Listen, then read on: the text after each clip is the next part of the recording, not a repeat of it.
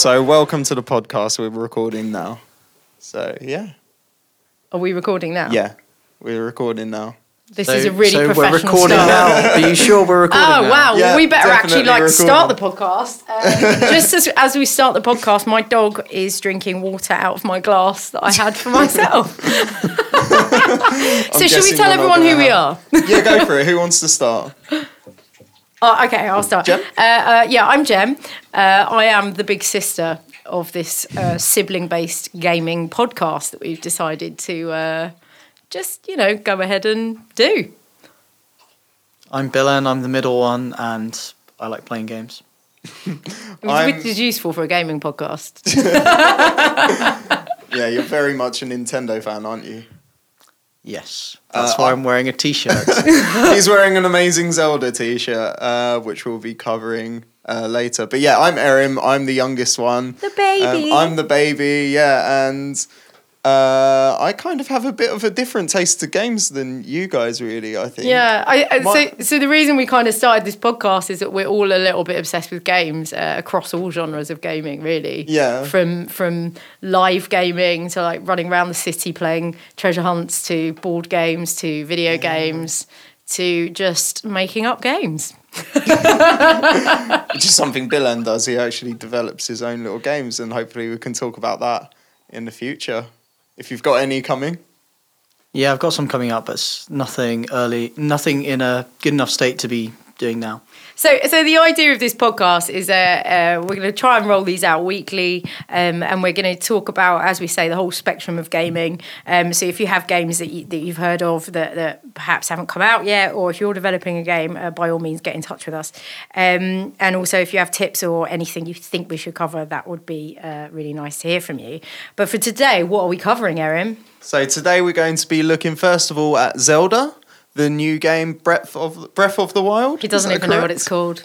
well, this is the thing. I've not got a Nintendo Yeah, Switch, so I'm a PlayStation person. Um, I only Boo. recently joined the PlayStation party, in all fairness.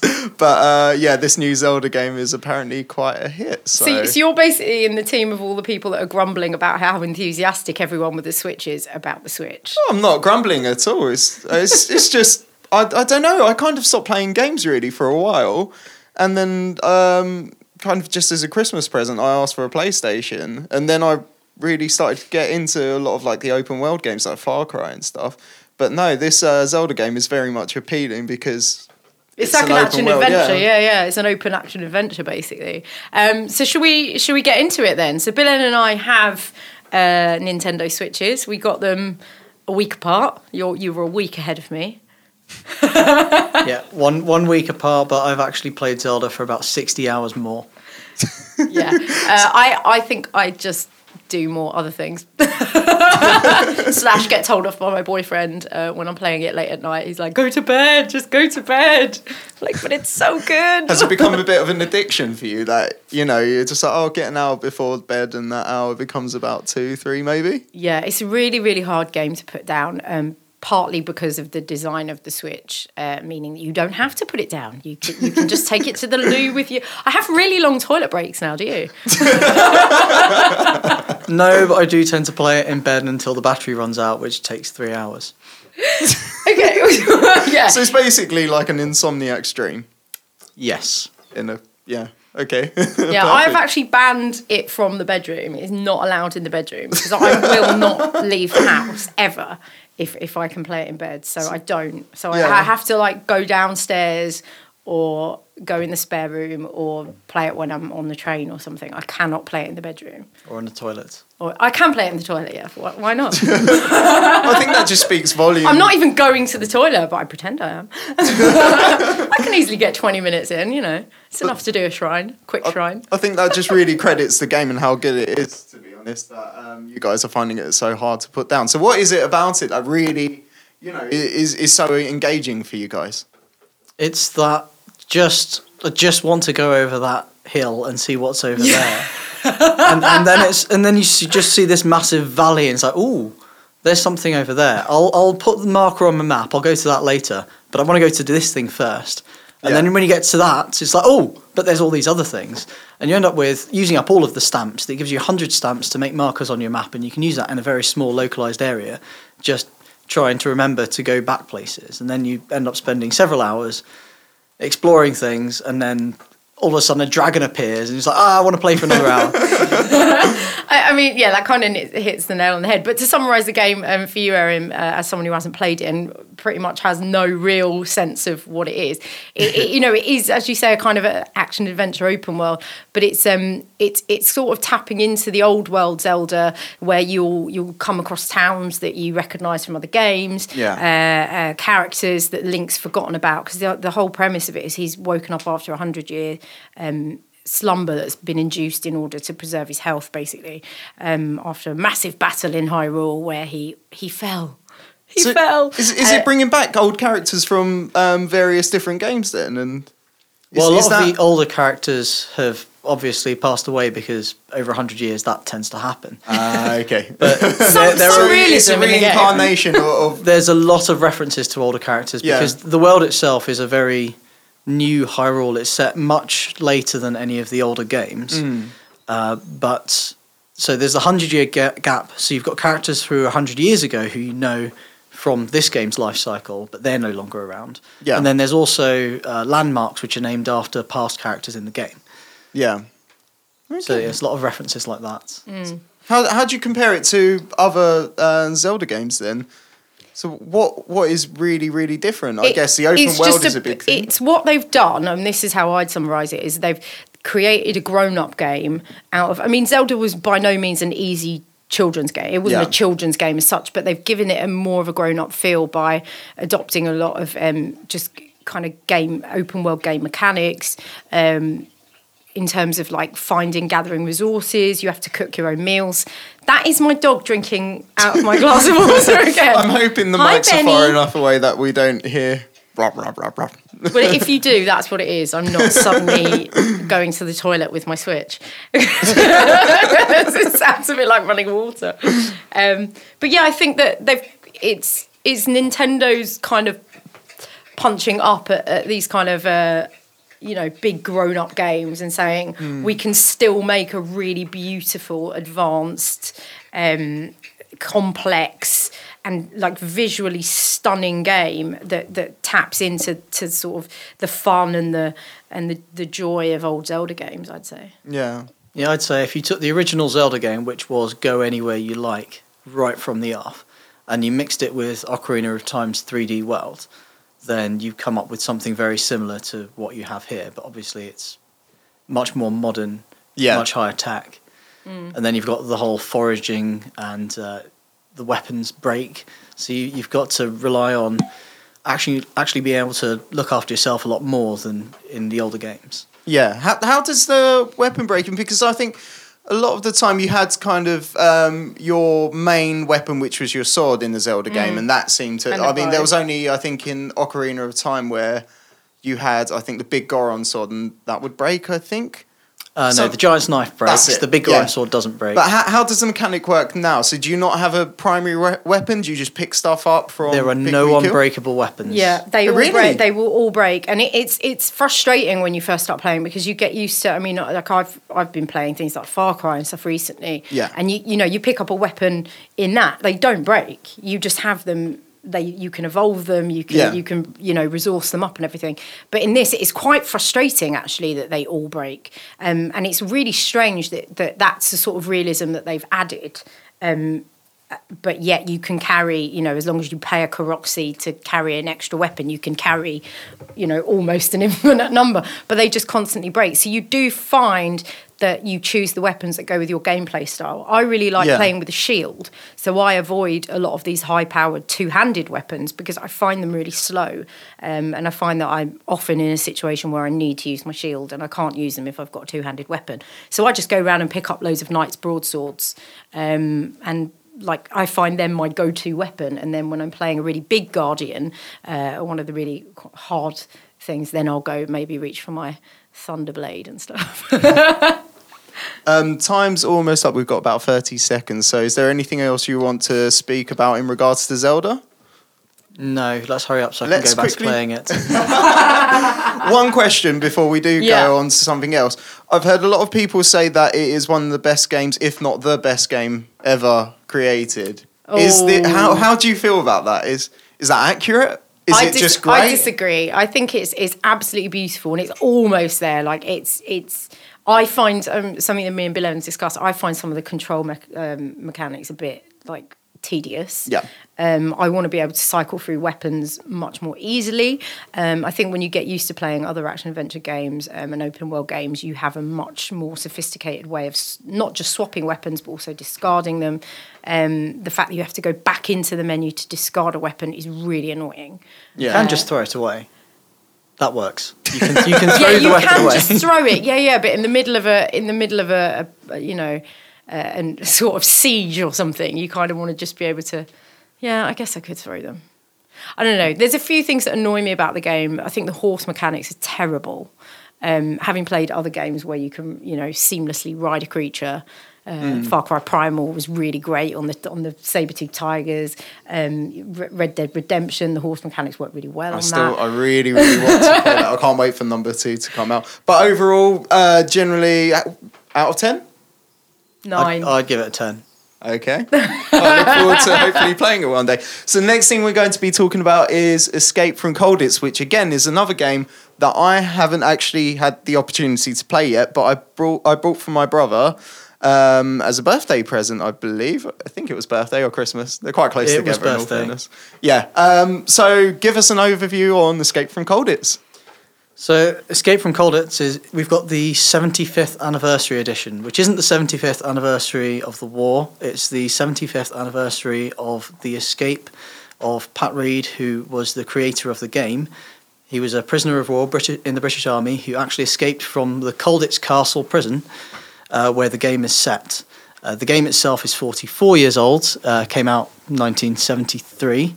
Um, and yeah, it, it's quite stressful. It's uh, So a just, I don't think you've mentioned that strategy this is game. a board game. It is a Then- board Oh game, yeah, sorry. sorry. This is um, a board game because we've recently. Well, I don't know how long you guys have really started getting back. Well, back into board games like this. I've never Um, stopped. Have you not? No. No. Because it seems more recent that our family has, has started to get into things like this or escape, uh, escape settlers of Catan and. Um, what was the It's just one? because you're upstairs playing your PlayStation or doing your music, Well, so no, you don't no, notice. because before at Christmas and stuff, we play things like Bol- Balderdash, and but it seems now we're getting more into these quite advanced board games. But even when I was walking in and out of the house and watching you guys, like your faces were just priceless. So, so yeah, just to, just to, to, to get you up to speed, uh, Billen and I played Escape from Colditz with our mother.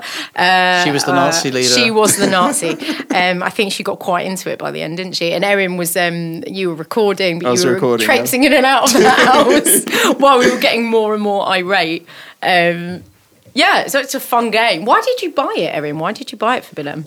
Um, I can't. I, I think I was looking through. Um, I was looking for games and stuff um, that were just well reviewed, and I, I was looking actually for a PlayStation game, but for some reason that came up in the YouTube search as one of those kind of. Um, Because you like this. yeah, yeah, exactly. So I just went onto it and had a look, and the review was really quite, um, you know, re- a really glowing review of the board game. And I thought this looks quite interesting. It's quite a classic game. And the, the more I researched it, the more I realised it was um, kind of like, yeah, a big popular game and a classic game amongst the board game fans. So Yeah. I thought, why not give it a go? Yeah, and it's, I mean, it's really heavy on the strategy, was one thing that I think makes it hard to do the first play. It, it took us a long time to just kind of get going. Yeah. Yeah, because it gives you 50 goes is the uh, standard recommended first game. And that's 50 turns around the board. So if th- there Yeah. was three of us playing, so we had to all have 50 turns each. Yeah, but uh, my sister and I were we were going through quite quickly trying to escape right at the beginning. I think it's definitely you've got to come up with a plan for the long game. Otherwise, you're not going to make it out. Uh, yeah, and Jem got really, really annoyed when one of her soldiers, or not soldiers, well, yeah, they were prisoners of war got eliminated from the game in like turn 10. Yeah, I mean, it, my my mum, the Nazi, uh, for the purposes of the game, uh, got uh, a shoot to kill card, which is a really frustrating card when you think you're almost at the at the gates escaping, and then suddenly you can roll the dice and uh, double your score, and if you're within range of that n- nice high score that she got, which I was, uh, she shoots, kills me, and then my little pal is out of the game, and that was really frustrating. I did throw a bit of a wobbly. I'm not going to lie. Oh, really? but was it was it a good kind of frustrating? Was it was it that you were quite engaged in it, or was it? How how did you actually feel about the board game itself? Uh, initially, I was finding it very hard to enjoy. Yeah. it was really, really. Um, it's all a struggle. I mean, the whole game is an is an escape attempt. So it, it is about struggling. I think it might be more enjoyable to play it as a Nazi, but by the end of it, I did enjoy it. yeah. And is it something that you'd want to play again? And you Yeah. think you, as time goes on, it'll get better? Yeah, I think once like I think once you and I, Bill, got our heads around the strategy a little bit um, and the long game element, I think that that yes, I do want to play it again. And also at the end of the game, I remember turning around and saying to you, we should have collaborated a bit more. Um, which we can do, which you're allowed to do Yeah. if you're if you're the escape officers. So if you are, you know, the ones trying to get out, you can do some exchanging. You can um, collaborate on strategy a little bit. Um, okay, so um, yeah, just explain. Um, so, how many players is is necessary to play the game? Can it just be for free? Can it be four? Or I think how does it work? It's two to six. Let's have a Two look at the box. six. Yeah. And is it just one Nazi versus? There, there's one Nazi. I guess in theory you could play multiple people being two the to Nazi security officer. Yeah. There's no reason why that role can't be split. yeah. Um, but they only have one turn, so Yeah. it, it would just be a hive mind rather than actually having an extra player in the game. Yeah. So would it make it easier if there were more players against uh, the Nazis? It's hard to say. We've only played with a three-player variant. Yeah. Um, The numbers of uh, prisoners of war and of security officers uh, it changes depending on how many Ah. players there are on each Okay, side. so it's quite adaptable in Yeah. that Yes. sense. Yeah. Okay, lovely. So just quickly, let's give it um, a score out of 10 before we move on to our next uh, Nazi-based game. it's definitely a theme here. Zelda and the Nazis, isn't it? But yeah, out of 10? Uh, I'd I'd probably go for a eight. I think, but I, I, I think it could go up. I think it could go up. With, Uh, I'm another I'm in agreement. Definitely an eight. Okay, good stuff. So the next um, thing we're going to talk about is Secret Hitler, which I believe only Dylan has played. Is that correct? Yeah, so I I um I read about Secret Hitler in in the uh, board game roundup of 2016 uh, and thought this sounds brilliant. Uh, so the Oh, hello, Benson.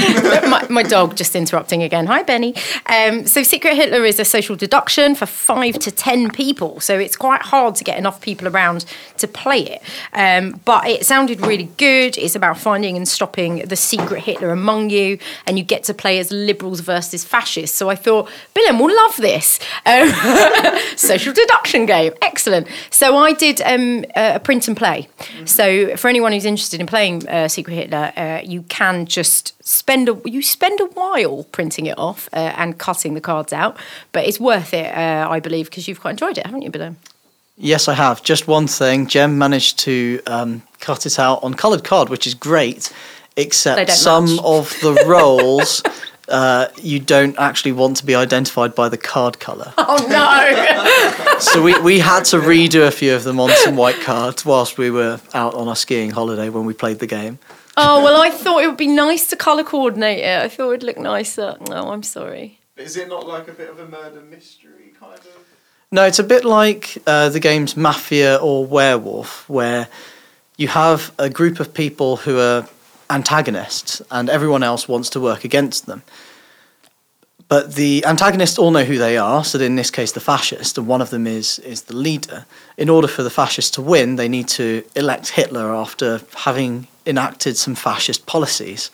And the policies are enacted at the end of each round uh, by a vote. So Yeah. everyone gets to vote whether they.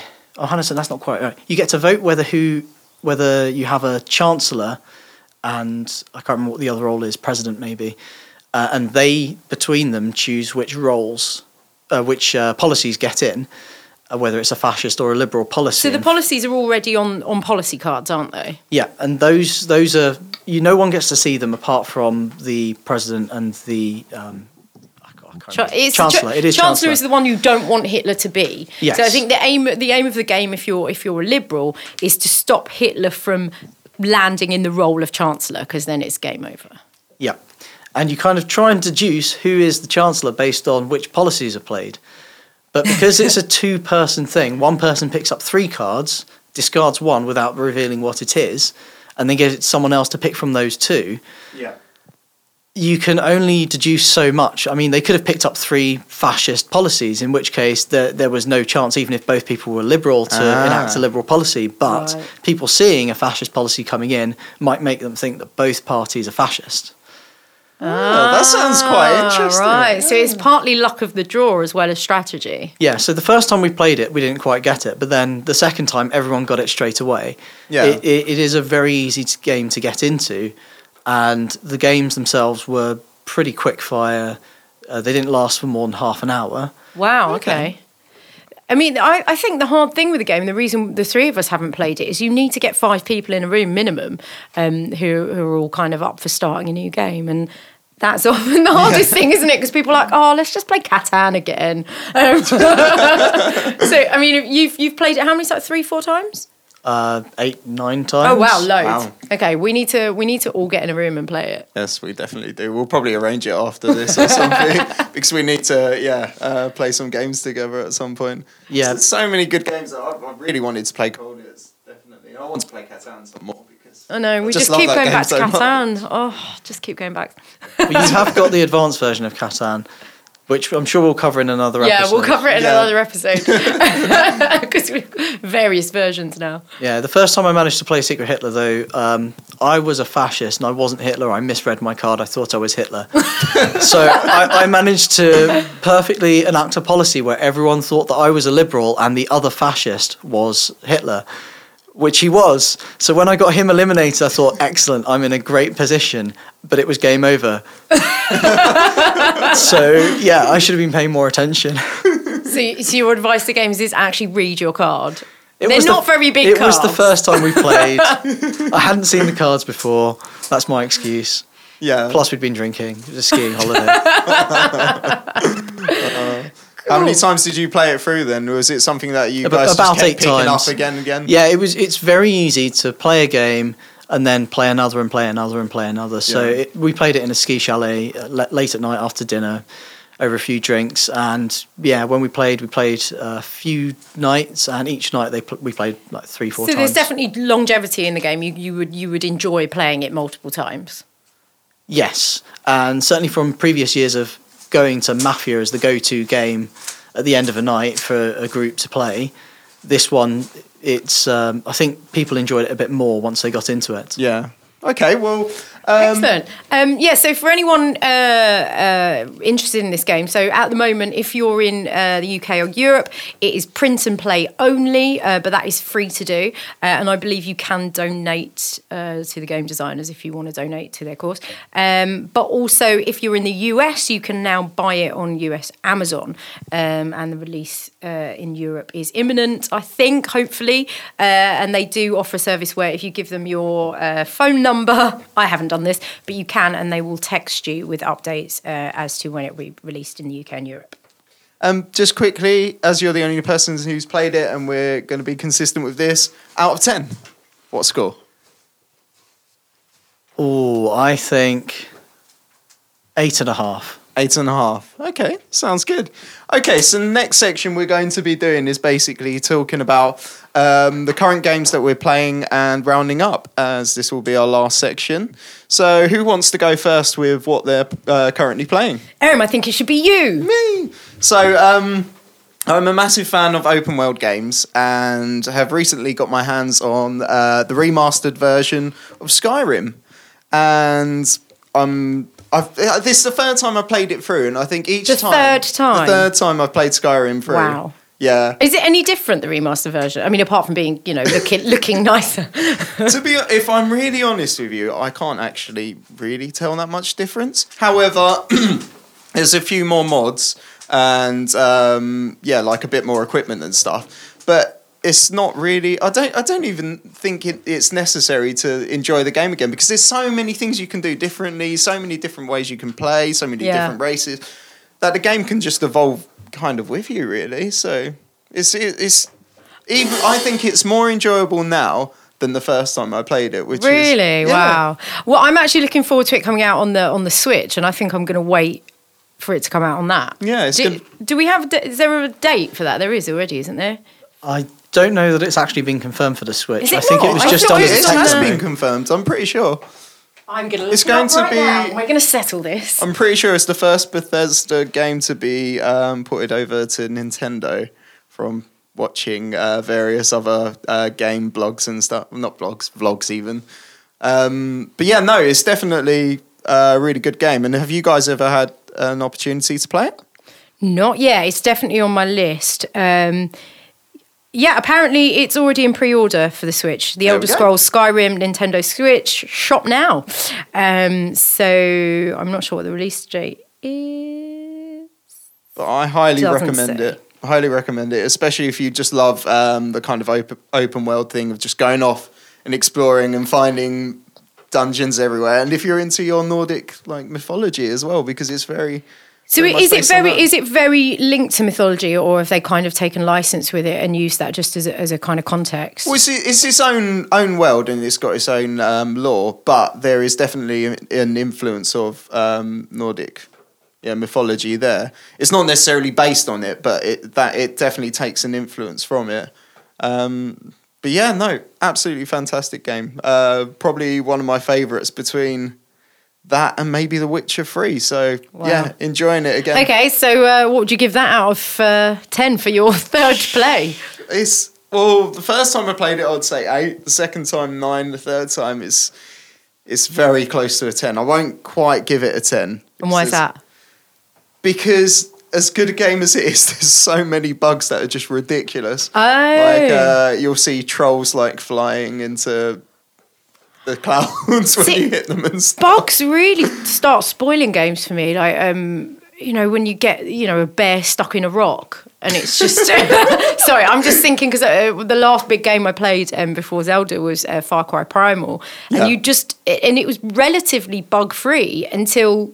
You'd just come across a bear that was also a rock, and it would make the annoying bear noise. Anyone that's played either of the Far Cry, uh, the the latest two, um, uh, Primal or Four, uh, will know the annoying bear noise. They make a really weird grunt, and when they're stuck in a rock, it's just a constant background grunt while you're trying to do something else, and you can't kill it or do anything.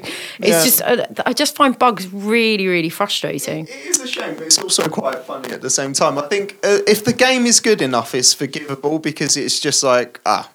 That's quite funny that there's a bear rock. But, you know, I'm enjoying the game. Everyone go and look it's for- not look for breaking the bear game. rocks. Yeah. Should we move on to what are you currently playing then? Jem? Um, I have just uh, been playing a beautiful game that I've had on my two playlist for a while, um, and that is a game called Never Never Alone. Um, it's it's available on everything. I think uh, Yeah. Apple, Google Play, uh, uh, PS4, PS3, Xbox One, Wii U is available on everything. It's beautiful. If you haven't had a chance, please please um, go and have a look at this game. Uh, if you're on Xbox and you've got an Xbox Live account, it was recently really cheap, which is why I bought it. But having played it, I would have happily paid full price. It's quite a short game. Um, Yeah. And is actually uh, a kind of really beautiful uh, narrative where it's um, native Alaskan uh, storytelling uh, meets a beautiful quite- game. So it's a kind unique. of it is absolutely stunning. So the, Yeah. the artwork is based on um, traditional. Um, uh, native kind of uh, storytelling and and artwork that's come from that culture, um, and they've developed it in line with with storytellers um, from the culture. So it's it feels like a game I've never played before. It's got a sort of authenticity of an old world storybook, um, and yet it's it's really satisfying gameplay. So it's it's quite straightforward. Um, it's just a kind of one direction platformer. You're, Yeah. you're, you know, you're just sort of moving forward the whole time, and you get to play with a little girl who um, is trying to discover why there's a blizzard. So that's the basic setup, and it, it's kind of framed as if this is a classic tale from the culture. So a little girl trying to fig- figure out why there's a blizzard that's kind of destroying everything, and she's got a friend who's an Arctic fox, and they make their way through this beautiful, dreamlike, uh, snow-covered landscape together. Um, and it's actually it, it seems really straightforward, but I, there are certain points where you just die and die and die and die because you just have to get your timing right. Um, but you get to kind of interact with spirits. Um, you get to the fox does does things for you, so it's kind of you cooperate between the two characters. You can also play it in a local player co-op. So I've been playing it with my boyfriend, um, and it's really nice because there's not a lot of games that you can play locally uh, cooperatively um, really anymore. So we, we really like that aspect, and it is really it's beautiful. It's calming. Um, weirdly for a game because a lot of games end up getting you sort of het up, don't they? But I found this actually relaxing uh, and satisfyingly difficult in parts as well. Lovely. Yeah. And your score for the game? Uh, I'd give that a nine out of ten. I think it's absolutely stunning. It's a beautiful game. Sounds good. I'll have to check that out. Oh, and that's E-Line Media, uh, Upper One Games. Lovely. I won a BAFTA and everything. Beautiful. Wow. Dylan? So I've just started playing a game called Wizard of Legend, which I backed on Kickstarter. It's by a two-person indie dev team called Contingent 99, and it's a procedurally generated 2D combat game. It's got some really lovely pixelated graphics, and the story is that you're a wizard who wants Yeah. to join like the upper echelons of the wizarding hierarchy. So they've gone through this um, annual tournament where you have to overcome various challenges, which are the procedurally generated game worlds, followed by a boss character. And it's really good fun. And I do mean I've only just started playing it. I started playing it today. It's on, it's on Steam Beta Early Access. I don't know if that's just for the Kickstarter backers or if it's also open to anyone else yet. But uh, the website is wizardoflegend.com. So we'll I stick suggest a link in the comments. yeah, so I suggest checking that out because it does look really cool. And the gameplay is you've got uh, six buttons each mapped to spells, uh, some of which are movement spells, uh, which make you like teleport across the screen or just dodge behind people. Other ones are basic attacks like sword swipes, and then you get things like screen screen filling fireballs and dragons. Wow. Oh, lovely. Um, you get lots of different elemental arcana. So you've got like electricity, uh, earth magics, fire, water, air. Uh, I haven't had a chance to play with them all, but it looks like great fun. There's a lot of unlockable things. You get money for defeating the various different enemy types. You can buy stuff in the different markets. And it, it looks like it's going to be um, a heavily replayable game. Nice. Is it is it um quite old school graphics then you said? Yeah, it, it's it's pixelated, so Yeah. it's like eight bit, sixteen bit style. Uh, Se- s- strong, seems to be- bold colours, but um, it, seems certainly to be fits coming the back theme. in in like in fashion a little bit actually because there's another game I'll, I'll speak about it another time but um that's also a similar kind of thing pixelated Six, but 16 bit. I think because Yeah. we've gone through the whole 8 bit re- resurgence and it's kind of moving on to 16 bit resurgence. well, the eight bit was only ever faux eight bit anyway. Yeah, it was true, it was eight bit in name only. Aesthetic. yes.